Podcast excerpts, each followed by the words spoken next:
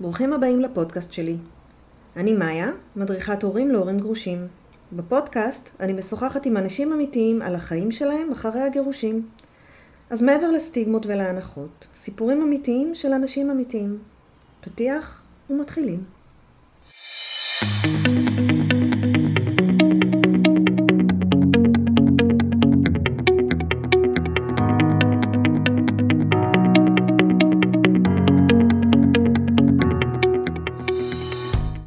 היי, ברוכים השבים.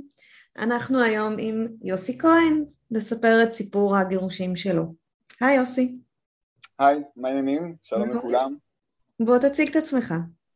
טוב, אני יוסי כהן, אני בן 41 מהוד השרון, גרוש, אב לשני ילדים, מקסימים.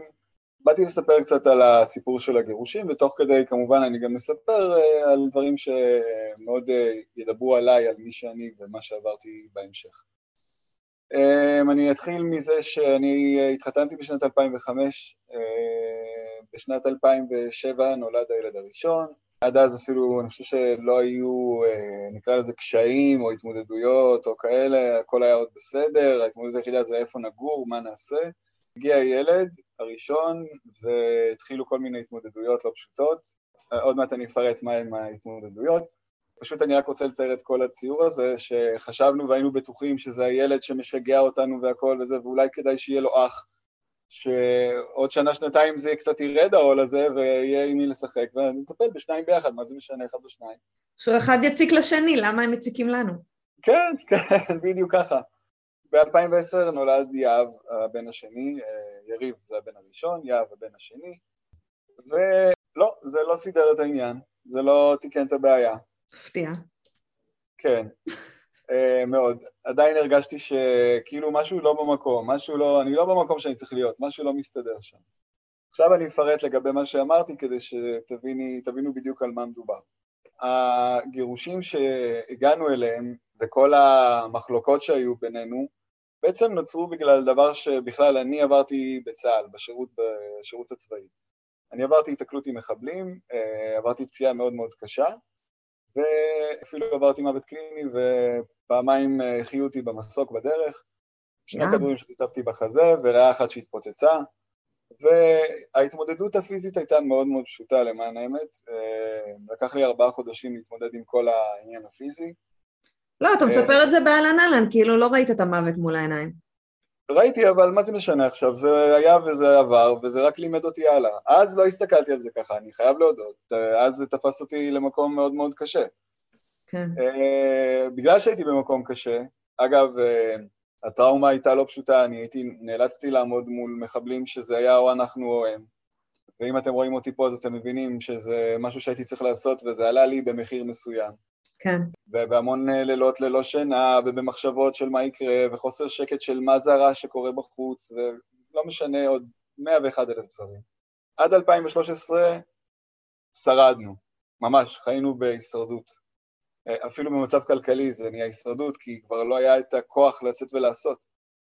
לא היה לי את הכוח לעשות כי נגמר לי, כבר אני מרגיש כל פעם שאני מחובה, כל פעם שאני רוצה לעשות משהו, תיזהר שלא יקרה כמו שקרה, אל תלך ותתנהג כמו שאתה מתנהג בבית, כי אחרת יחשבו שאתה משוגע. ישפזו אותך ואז אנחנו נשאר פה לבד, כל מיני כאלה, ואז אתה הולך עם פחדים. נגיד לוועדה רפואית, אתה נכנס לוועדה, אתה יודע שזה משהו שהולך להשפיע עליך, על הטיפולים שתקבל, על היחס שתקבל, על איך אתה מטפל בבעיה שיש לך, ואתה הולך לא אתה. אז בטח שלא תקבל את מה שמגיע לך בתור טיפול, אתה הולך לא אתה, אדוני, אנחנו רואים שאתה בסדר. ובפנים, מלחמות, מלחמות.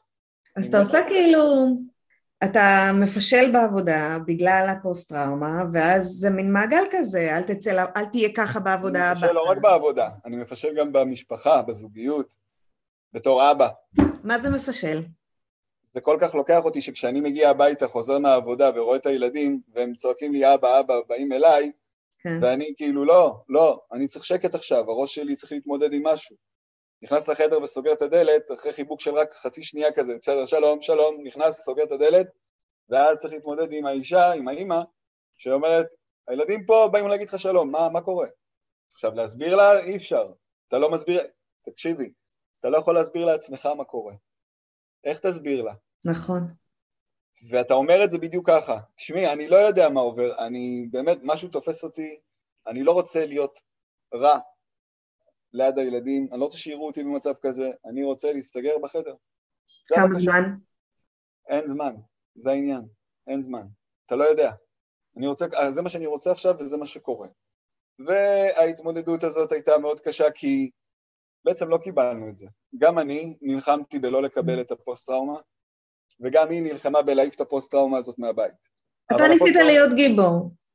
כן. ולהגיד, בסדר, עברתי, עשיתי מה שהייתי צריך, מה קטן עליי, אני ממשיך. בדיוק, הלאה. בלי להכיר בזה שזה גומר את הנפש שלך מבפנים. הלאה, בלי להכיר, הלאה, אם להגיד, לא משנה, הלאה, עזוב. כן. ולא משנה, זה המחיר הגדול ששילמתי. חייל גיבור. בדיוק, בדיוק ככה. זה האמת שהייתה, זה מה שקרה. כן. ההתמודדות שלה הייתה קשה מאוד, זאת אומרת, היא הייתה צריכה להתמודד באופן מאוד מאוד קשה עם כל פעם שהייתי בא עם משהו כזה, או בלילות, דברים שהיו קורים, סתם לצורך העניין, אני קם בבוקר, כל הבגדים על הרצפה. למה? כי חיפשתי את הנשק, כשהייתי חייל הייתי מחביא את הנשק בארון, וקמתי וחיפשתי את הנשק בלילה, ואני עוד קם ובבוקר צועק עליה, מי עשה את הבלגן הזה?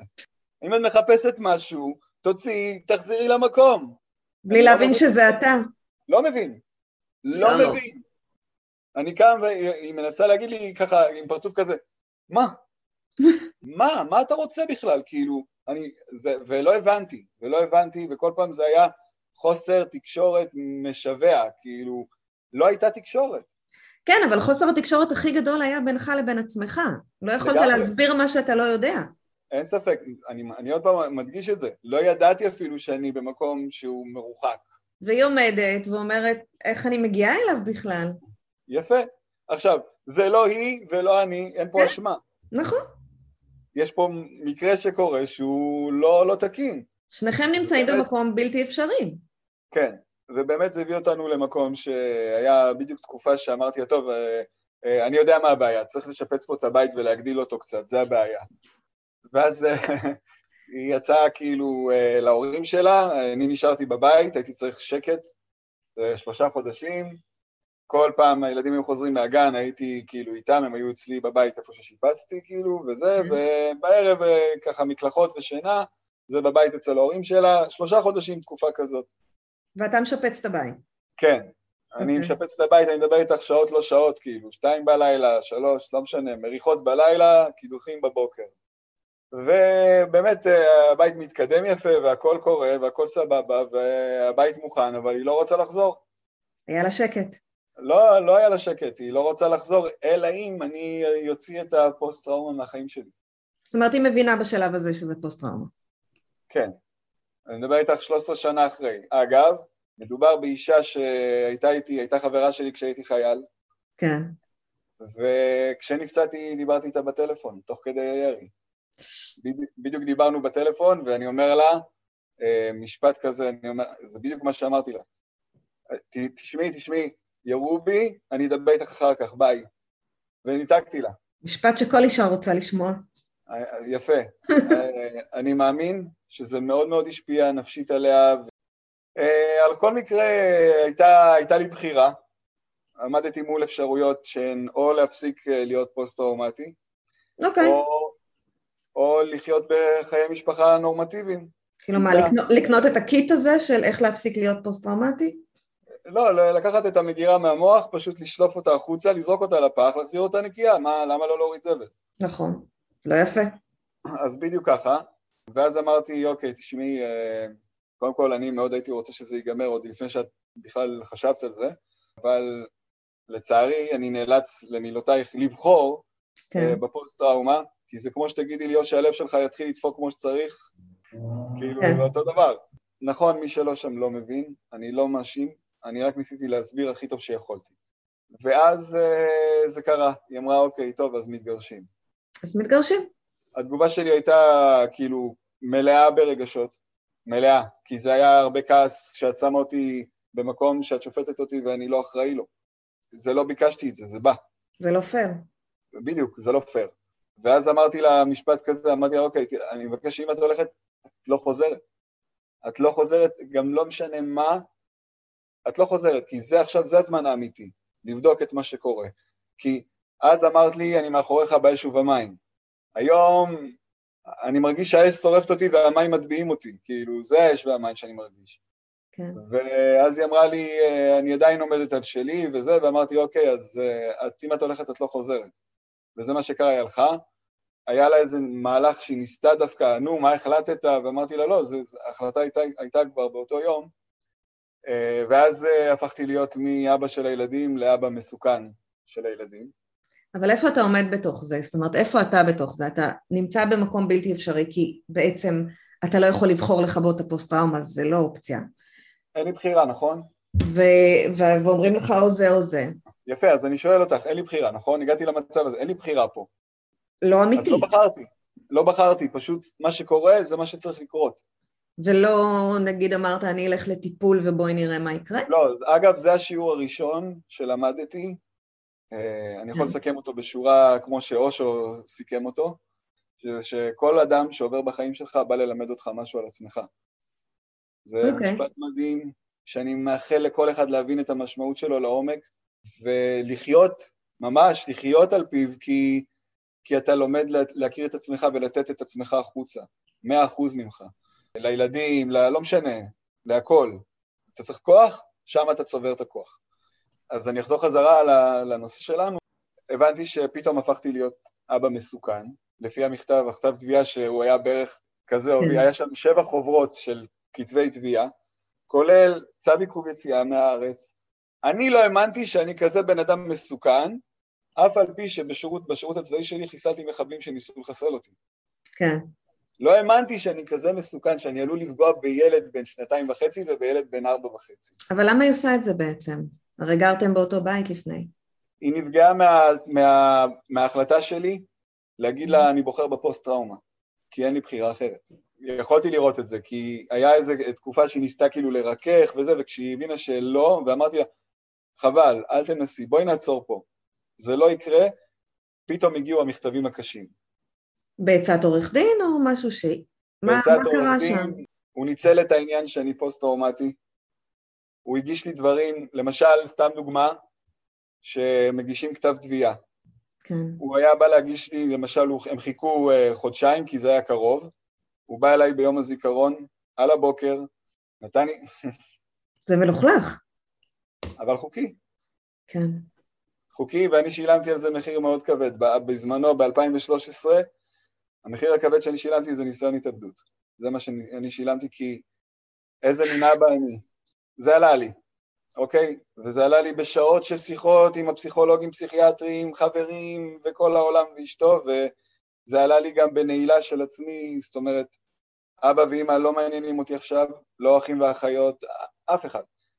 3 שנים הייתי מנותק. לא הלכתי לבקר את ההורים, לא נתתי להם לבוא אליי. אבל בתוך איזשהו טיפול או לא? לא, גם מהפסיכולוגים והפסיכיאטרים נתנתקתי. נשארתי לבד, להילחם רק בדבר אחד, אני רוצה את הילדים אצלי. בזמן אני להביא את הילדים יותר משישי שבת, מה שנתנו לי. ובעצם גם החלטת השופטת שהייתה קשה והייתי צריך להילחם כל פעם. וגם כל פעם... העניין של עובדות סוציאליות, שזה מאוד מאוד מלחיץ, כי כל פעם אתה לא יכול לדעת.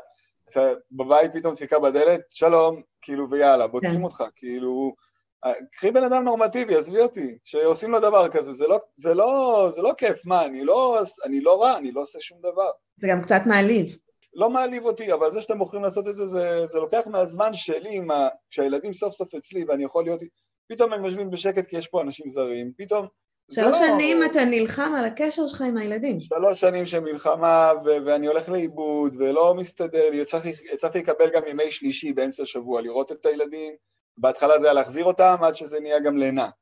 כאילו, תביני איזה תהליך משפטי עברתי, עד שאני אקבל חזרה את המשמורת על הילדים. הרי אני לא קיבלתי משמורת, ורק היא קיבלה בגלל שהטענה הייתה שאני מסוכן בגלל הפוסט-טראומה. בסדר, היו צריכים לבדוק את זה. אני אומר, זאת הייתה, זה כל, הכל סובב סביב זה. כן. אוקיי? וב-2016, 3 שנים מאוד מאוד קשות, גם הכרתי מישהי מדהימה ששינתה לי את החיים לגמרי. היא זו שבהתחלה באה ואמרה לי, את יודעת, זה היה כזה, אני הרבה זמן לא הייתי עם מישהי, ופה ושם כאילו היה דברים שלא הסתדרו ולא הסתדרו, פתאום באה מישהי שמסתדרת לי טוב, והכל בא לי ואני רוצה וזה, ואז אני גם מתחיל לרצות אותה, ואז היא יוצרת אותי ואומרת לי, אני חייבת שתבין דבר אחד, אני לא רוצה שתרצה אותי, אני רוצה דבר אחד ממך. אני רוצה לדעת מי זה יוסי האמיתי, מאחורי כל המסכות. איזה נהדרת. אני עד היום ממש אוהב אותה, למרות שאני כבר שנתיים לא איתה, אבל היא מדהימה. כן. והרבה תודות, מה שקורה בחיים שלי היום אני חייב לה. ומה שקרה בהמשך זה שהיא אמרה לי יום אחד, בוקר אחד, היא אומרת לי, תשמע, יש היום, זה היום שישי, היא אומרת לי, יש היום איזה משהו, 3 שנים שאני לא יצאתי מהבית, אני מסביר לך, לא רואה אנשים, הכרתי אותה דרך הפייסבוק. כן. אומרת לי, אני הולכת לאיזה הרצאה, אבל יש שם מלא בנים, ידע שאני קנאי למות. זה גם מה שהייתי אז, דרך אגב, מאוד קנאי, שהיום זה הפוך. היא אומרת לי, אני רוצה, כאילו, רק שתדע, שאם תדע, אמרה, לא, אני בא איתך. אומרת לי, אבל יש שם אנשים, אני בא ולא משנה, אני אתמודד. פתאום אני מסוגל. ויצאתי לזה, ופתאום שם עמד בחור מדהים, שהתחיל לדבר על NLP. כן. ומפה קיבלתי את הכלים הראשונים של, רגע, יש לך איזה בעיה? מה הבעיה? אני אז אמרתי, הבעיה זה הגרושה, ישר. הגרושה, זו שהתגרשתי ממנה, אמא של הילדים שלי, היא הבעיה. כן. אם יש בעיה, זו היא. אין לך עוד בעיות אחרות בחיים? לא. בוא נוריד אותה, מה עוד? אמרתי לו, עזוב, נפצעתי באיזושהי פעילות מבצעית שהייתה בהתקלות עם מחבלים. מה? אמרת שאין לך עוד בעיות. נוריד גם את זה, יש לך עוד בעיות? הילד על הספקטרום של האוטיזם, הקטן, מה אני עושה עם זה? אמרת שאין לך עוד בעיות, ואיך אתה כאילו? והוא התחיל להוציא ממני דברים שהתחלתי לראות את עצמי. הרגשתי שאור חזק בועק ממני החוצה פתאום, כאילו משהו כזה קורה. וואו, איזה רגע. ממש, תודה גדולה כאילו לאישה, למדהימה הזאת שלקחה אותי כאילו ושמה אותי במקום הזה וידעה מה היא עושה, כי כשהגעתי היו הרבה מאוד נשים שם, הרבה פחות גברים, לא בדיוק מה שהיא אמרה. היא מצאה את הדרך להביא אותך. היא מצאה, כן, היא ידעה לגלות גמישות, היא לימדה אותי את זה גם, זה אחד השיעורים. פה איכשהו, אפילו בלי שאני ארצה, הפסיקו כל ההאשמות על גרושתי, גם אם היא לא משנה מה, שבוע שעבר, באמת שבוע שעבר, היא הגישה לי מכתב לבית המשפט, עקב איזשהו טיפול שהילד על הספקטרום שיש לנו צריך לעבור, ואני אומר משהו אחר, והיא אומרת משהו אחר. אני מבקש טיפול מסוים, והיא טיפול מסוים. עכשיו, אותו דבר גם בכל שאר הדברים. למשל, העניין של הילדים בינינו, אוקיי? פעם, כל דבר הייתי כאילו רוצה להגיד לילדים, תראו מה אמא שלכם עושה לי, תראו איך אני... והייתי אומר את זה לא במילים כאלה, אבל בדרכים שכאילו... עוד פעם היא. כן. הם שומעים את זה. עכשיו, לימים לא ידעתי שזה עושה נזק. כשהבנתי על הנזק שזה עושה, התחלתי יותר להיות עדין איתם, ולמשל להגיד להם סתם דוגמה, ממה אני, נקרא לזה, סובל, או עם מה אני מתמודד, במקום להגיד להם מי השם. אוקיי. הפכתי. ובאמת הרבה מאוד ירד, הרבה מאוד מה שנקרא, מה יותר, אמא או אבא, ירד ונעלם, כששמים את הילדים באמצע, זה מעבר לזה שזה לא הוגן. מי אתה אוהב יותר את אמא או אבא, זה לא פייר, יש איזה קונפליקט נאמנות של הילדים האלה, זה גם באמת מאוד פוגע בהם. בדיוק, בדיוק. ומפה הגיע ההסבר גם לילדים, ולהם אני מרגיש שאני לפחות חייב הסבר, אוקיי? כן. וישבתי עם שני הבנים, והסברתי להם, אמרתי להם, תשמעו חבר'ה, הסיפור הארוך הוא כזה וכזה וכזה, אם בא לכם לשמוע, וסיפרתי להם. הם רצו לשמוע כל פרט.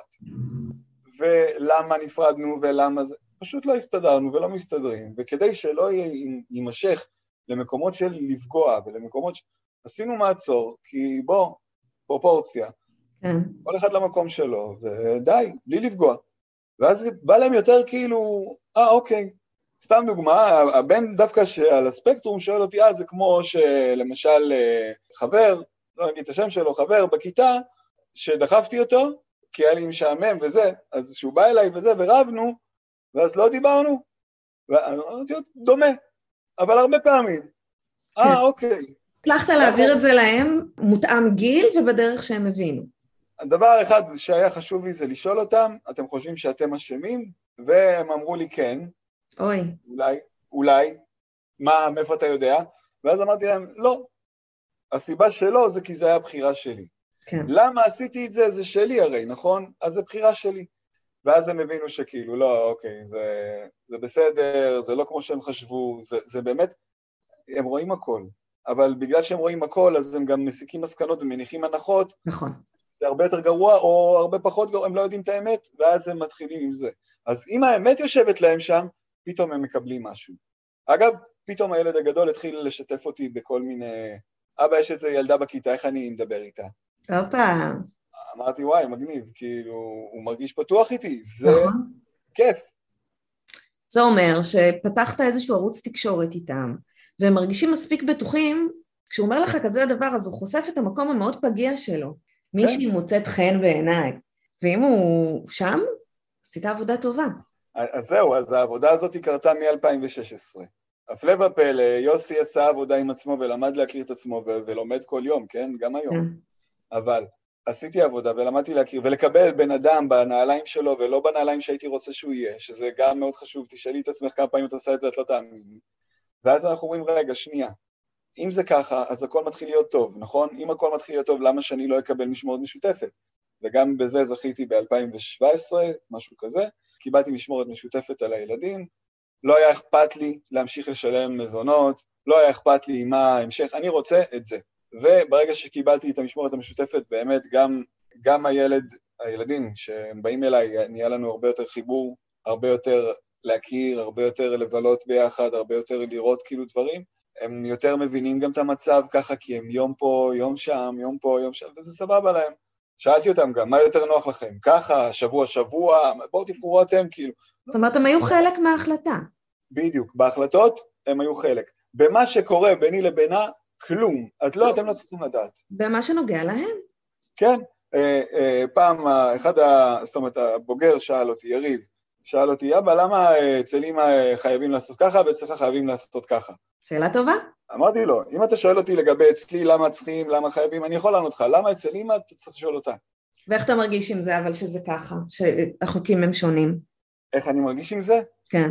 אני מקבל את זה, איזה ברירה יש לי? אחרת אני רק אטעה.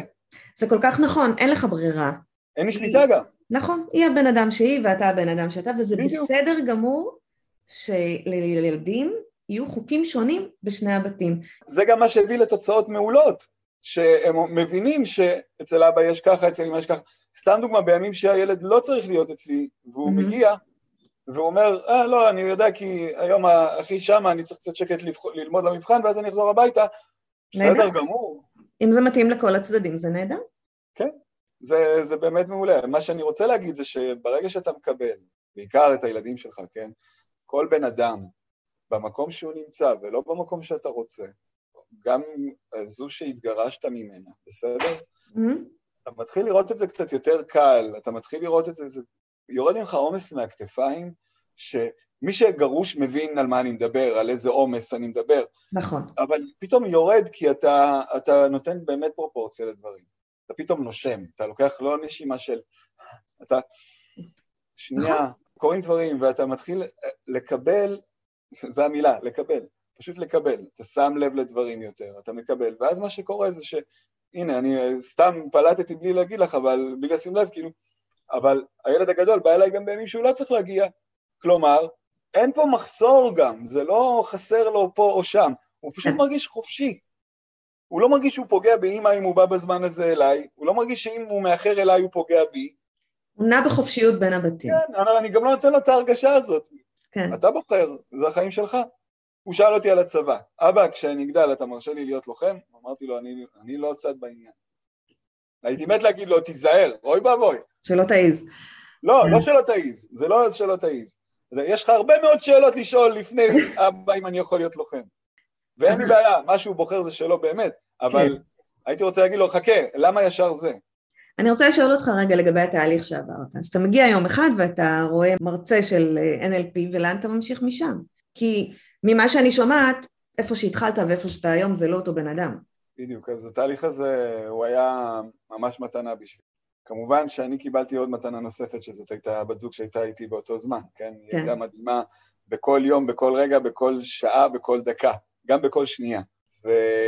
ואמרתי, רגע, אני עברתי תהליך מסוים, אני מרגיש אותו עליי, אני מרגיש את הדברים. אגב, כשקורה ובא, למשל בלילה, מקרה מסוים שאני קם מזיע, או משהו תוקף, או משהו, לוקח לי 4.5 דקות בדיוק, במקרה הכי גרוע, להירגע ולהבין. את הטיפול של NLP פשוט, שלימד אותך קצת לקבל את הכל ולהציף ולהרגיע. זה לא טיפול, למדתי, NLP זה לא טיפול, NLP זה Neuro Linguistic Programming. אנחנו לומדים איך מתוכנתים הנוירונים, תאים, בתוך הגוף, איזה שפה יש להם. וכשאתה מבין את השפה הזאת, זה כאילו אתה אומר, לעזאזל, למה בכיתה א' לא לימדתם אותי את זה? הייתי מקבל דברים בקלות, ממש. לא בטוח. בטוח. אני חושבת שיש לנו דרך לעבור, עד שאנחנו יכולים להבין. השאלה איך היו מלמדים אותי את זה. כן. אם היו מוצאים גישה או משהו, את יודעת, איך לימדו אותנו בבתי ספר? בוא, הנה, תורה, חשבון, מתמטיקה, הנדסה כאילו, יש לך כל מיני כאלה מסביב של אנגלית, ואוקיי, צרפתית, ערבית, לא משנה איזה בית ספר למדת, אבל לא היה לך בחירה, שב, תלמד. אז אתה אומר NLP לילדים בבית ספר, סטארט-אפ.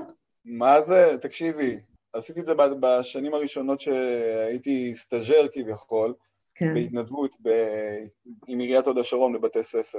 אני יכול להגיד רק דבר אחד, אל תשאלי אותי, תשאלי את הכיתות, הילדים שלמדו בכיתות, ואת המורות שלימדו את הילדים האלה, איזה שינוי הילדים האלה עברו בגיל 12, בגיל 13. איזה יופי. איזה כלים לחיים האלה? איזה כלים לחיים? וואו. קודם כל, אם אני אגיד לך למשל, סתם דוגמה, משפט, מי יחלה הכי קל, מה שברור לרובנו, אוקיי? חזרתיות. יהיה עם כל המיומנויות. מה הדבר הראשון שאת מבינה משם? שאם אתה חוזר על משהו, אתה הופך להיות מיומן בו. כן. כל כך פשוט, אז למה לא... בואו נחזור על איך לעשות, לא יודע, כסף. אני אהיה מיומן, ואני אחד שיעשה הרבה כסף. השאלה היא איך עושים כסף. יפה. השאלה היא לא איך עושים. השאלה היא כמה אתה מאמין שאתה מסוגל לעשות כסף. כמה אתה מאמין שאתה הולך בכלל לעשות כסף. ה-NLP מדבר בעצם על זה ש... האם אתה מתכנן להצליח או שאתה מתכנן להיכשל? זה לא תמיד מודע. זה העניין, זה בדיוק העניין. בגלל שזה לא מודע, הרבה פעמים אנחנו מתכננים להיכשל בלי לדעת, כי אנחנו מניחים הנחות. בלי לדעת מה יקרה, כבר חושבים שיודעים את התוצאה. כן. אם אני אלך ככה, יגידו לי ככה. אם אני אלך ככה, יהיה ככה. ברגע שנוריד את זה, וזה עבודה קשה, זה עבודה ממש קשה, אבל ברגע שנוריד את זה, הסיכויים שלנו להרוויח יותר את עצמנו ולהביא יותר מעצמנו, לפתור את אותה הסוגיה שרצינו, או להגיע לאותה המטרה שבא לנו, הרבה יותר קלה, כי כמו להביא בן אדם מאמין ולא מאמין, אוקיי? ולהגיד לו, המאמין מנסה להסביר לו, לא מאמין, יש אלוהים, והוא אומר לו, מה פתאום אין? כאילו, תבינה? תראה, אנחנו צריכים ללמוד שההנחות באות מתוך הנרטיב שלנו והסיפור שאנחנו מספרים לעצמנו. להבין את זה, שאני מספרת לעצמי סיפור, וזה לא האמת המוחלטת, זה כל כך קשה, כי אני מתוכנתת אחרת. אני מתוכנתת להאמין לסיפור שלי. זה נכון, אז את מתוכנתת, אבל האמת היא שאת יודעת שאת מספרת לעצמך סיפור.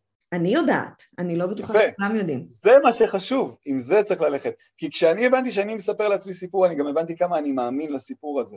כמה הסיפור הזה סוחף את החיים שלי למקום שהוא רוצה, מרוב שאני מאמין בו. אבל הסיפור הזה מגיע, הנרטיב שלך שאתה חי לפיו, מגיע מההורים, מהילדות, ממקרה אחד שקרה והגדרת את עצמך לפיו. זה בתוך השורשים שלנו. זה כל כך בפנים, זה כל כך בתוך האוויר שאני נושמת. החינוך, התרבות, הזיכרון.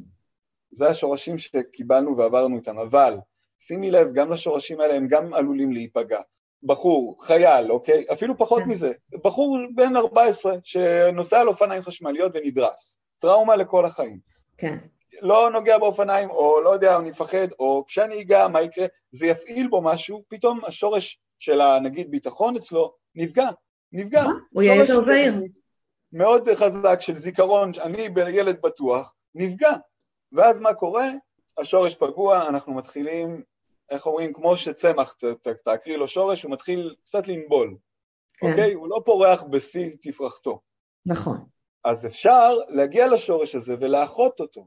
ב-NLP לומדים איך לחזור אחורה, איך לראות את זה, איפה קרה הפעם הראשונה שהתמודדתי, איך התמודדתי, האם זה קולות רקע או האם זה אני רציתי להביא את עצמי, יש הרבה מעבר. אבל לא ניכנס ממש לזה, אוקיי? מה שאני ממש רוצה להגיד, זה שכשקיבלתי את הכלים, באמת היה לי יותר קל להתמודד, אפילו עם המערכת המשפטית, אפילו עם גרושתי, אפילו שלא דיברנו בטלפון, אוי ואבוי, מיילים, וואטסאפ במקרה הכי גרוע. היום היא יכולה להתקשר עכשיו, ואני אענה לה מה נשמע, הכל בסדר, יופי, הילדים יופי, מעולה, תודה רבה, שלום, ביי, ביי. אני חושבת שאחד הדברים המרכזיים שאתה מדבר עליו, זה שפתאום ניתנה לך הזדמנות להכיר את עצמך, לדעת מי אתה ומה אתה רוצה ומה אתה בוחר. נכון. ומהמקום הזה יש פחות פחד להביע את מי שאתה, כשאתה יודע ולא מרצה, ולא עושה משהו שאחרים רוצים שתעשה. כמה מאיתנו מתנהגים ככה? כן. איפה אתה היום? וואו, האמת שאני בדיוק עכשיו חוזר, הייתי בהרצאה שהייתה בבית המתנדב בעיריית הוד השרון, הרצאה מדהימה, בני נוער וכאלה שלפני גיוס. הרבה שאלות של גם שם ששמעתי של מה כדאי, שווה, לא שווה, ואז אמרתי עוד פעם לכולם, החשבון נפש הוא שלך ושלך בלבד. על מה אתה מדבר איתם? אני מתחיל לספר על הפציעה. כן. כמובן שמשם על כל תהליך השיקום והדברים האלה מאוד בקצרה, ועל מה שזכיתי לקבל בזכות כל הדבר הזה. סתם דוגמה, לא תיארתי לעצמי בחיים שאני אמצא את עצמי באותו שבוע בקייפ טאון, ונגיד בכל אפריקה כאילו, באיפה שלא תבחרי, במאוטן טייבל או בקלימנג'רו, או רק צייצנו ולקחו אותנו לשם. קהילות יהודיות שמברכות כל הזמן. בוא לארצות הברית, בוא למנצ'סטר, פה בבריטניה, בוא למה? בוא תספר לנו מה חווית. זאת אומרת, לא חשבת שתהיה כזה מרצה בכל העולם. אתה בא, בדיוק. עכשיו ערב אחד אתה מספר מה היה, וכל שאר הערבים, כי בוא, באת לשבוע, אנחנו לא... מה עושים? משעמם, לא? טוב, בוא ניקח אותך להופעה. מי רצית לראות אי פעם ולא ראית? כזה. ואיפה שמים אותך? בגולדנרינג, בוא, שב פה מתחת הרגליים של ביונסה, ותחכה שכאילו היא תשאיר. וואה, קצת מקנה כרגע. את מבינה? אני לא חושב שכאילו, בואי, זה מחיר תמורת מחיר, אבל אני חושב שכאילו, איפה... זה לא מחיר, אבל זה פתח בפניך אופציות, ומה שפתח בפניך... זה בדיוק מה שאני אומר, זה לא איזה מחיר תמורת, אבל זה פותח כל כך הרבה אופציות, אנשים יפים שאתה מכיר, המתינה, אתה לומד נתינה. אני הגעתי הביתה מהדבר הזה, דבר ראשון שעשיתי כדי להרגיש פילנטרופ, כן? כן. באתי לעירייה, שלום, אני רוצה להתנדב, מה אפשר? לא היה חסר שם. עד היום אני מתנדב שם. נהדר שאתה ממשיך את... זה ממלא אותי, כן? כן, אני יודעת, ברור. העניין הוא שאני חושבת שאם היית נשאר בקורבנות ובהשמה, אז לא היית מוצא את הדרך החוצה. לא רק זה, גם אולי התוצאה הייתה הרבה יותר גרועה, אני לא יודע כמה הייתי שורד עוד אם הייתי ממשיך במקום ההוא, זה היה נוראי. אז איזה יופי שאת יצאת משם. אני מודה על זה כל בוקר, שאני קם בבוקר עם הטעם הרבה יותר טוב הזה, ואני שם לב לדברים שקורים, ויש לי רגע, אני לא ישר עם הטלפון איך שאני מתעורר, יש לי את הרגע שלי בבוקר, אף אחד לא יכול להלחיץ אותי, אף אחד, שום דבר לא יכול לקרות, שיבוא גם אם, אתה יודעת מה, פיזית, ייכנס לי לפה מחבל עם המצב שקורה היום, כן? והיה עושה איזה נזק, זה כבר לא, אני אפעל הכי טוב שאני יכול, זה הכל. הכל אצלי פועל ברמה של אני חיית כאן ועכשיו, הכי טוב שאני יכול. לא מתאמץ מדי, כי זה סתם יפריע לי, ולא לוקח אחורה ואומר, טוב, מה שיקרה יקרה. מפה זה היה אחד הכלים למשל, שעזר לי ללמוד, רגע, תחיית עכשיו, חכה שנייה, נכון, עוד שעתיים יש משהו שהוא גדול, אבל שנייה, זה עוד לא יגיע, זה עוד שעתיים, מה אתה מעכשיו? שזה יגיע, תן לזה לקרות באמת. מדהים. תן לזה להגיע אליך, ובאמת התחלתי לקבל, ולהבין מה זה הקבלה, וכל הזמן הייתי רק בנתינה, נתינה, נתינה, נתינה. לא, לי לא מגיע. גם אם היו אומרים לי, סתם דוגמה, וואי, איזה עיניים יפות, יש לך, נו, די, די, תעזוב אותי, כאילו, לא... מה רע בלהגיד תודה רבה? מה רע בלקבל את מי שאתה? יותר קשה לנו לקבל מאשר לתת. זה מה שאני אומר, אני לא ידעתי להגיד תודה. צריך לעבוד על זה, כן. כשאמרו לי, אחרי שניגנתי שיר מסוים שכתבתי בגיטרה וזה, ואני שר אותו, ואנשים, וואי, איזה שיר מדהים, איזה שיר... בסדר, שיר, מה? בהתחלה, והיום... תודה. אני תופס את המיקרופון ואומר לך, תודה רבה לכולכם, זה לא מובן מאליו, התודה הזאת, זה תודה שאתם ישבתם והקשבתם, תודה. כן. זה ממלא. אני אוסיף להגיד שאתה מלווה אנשים ב-NLP להעצמה אישית? להעצמה אישית. אגב, אם מישהו רוצה גם להתפתחות של קריירה מסוימת או משהו מסוים, זה הכל תמון בנו ומשם אנחנו מתחילים כאילו. ואתה מרצה? אני מרצה ואני מנחה בכל העניין הזה שנקרא לזה בשפה הפשוטה להיות שלם עם עצמך. הכי פשוט. אז כל הפרטים יופיעו בתיאור של הפודקאסט. תודה רבה רבה יוסי על זה. תודה רבה לך. זה היה מרתק ומעניין. תודה. ביי בינתיים.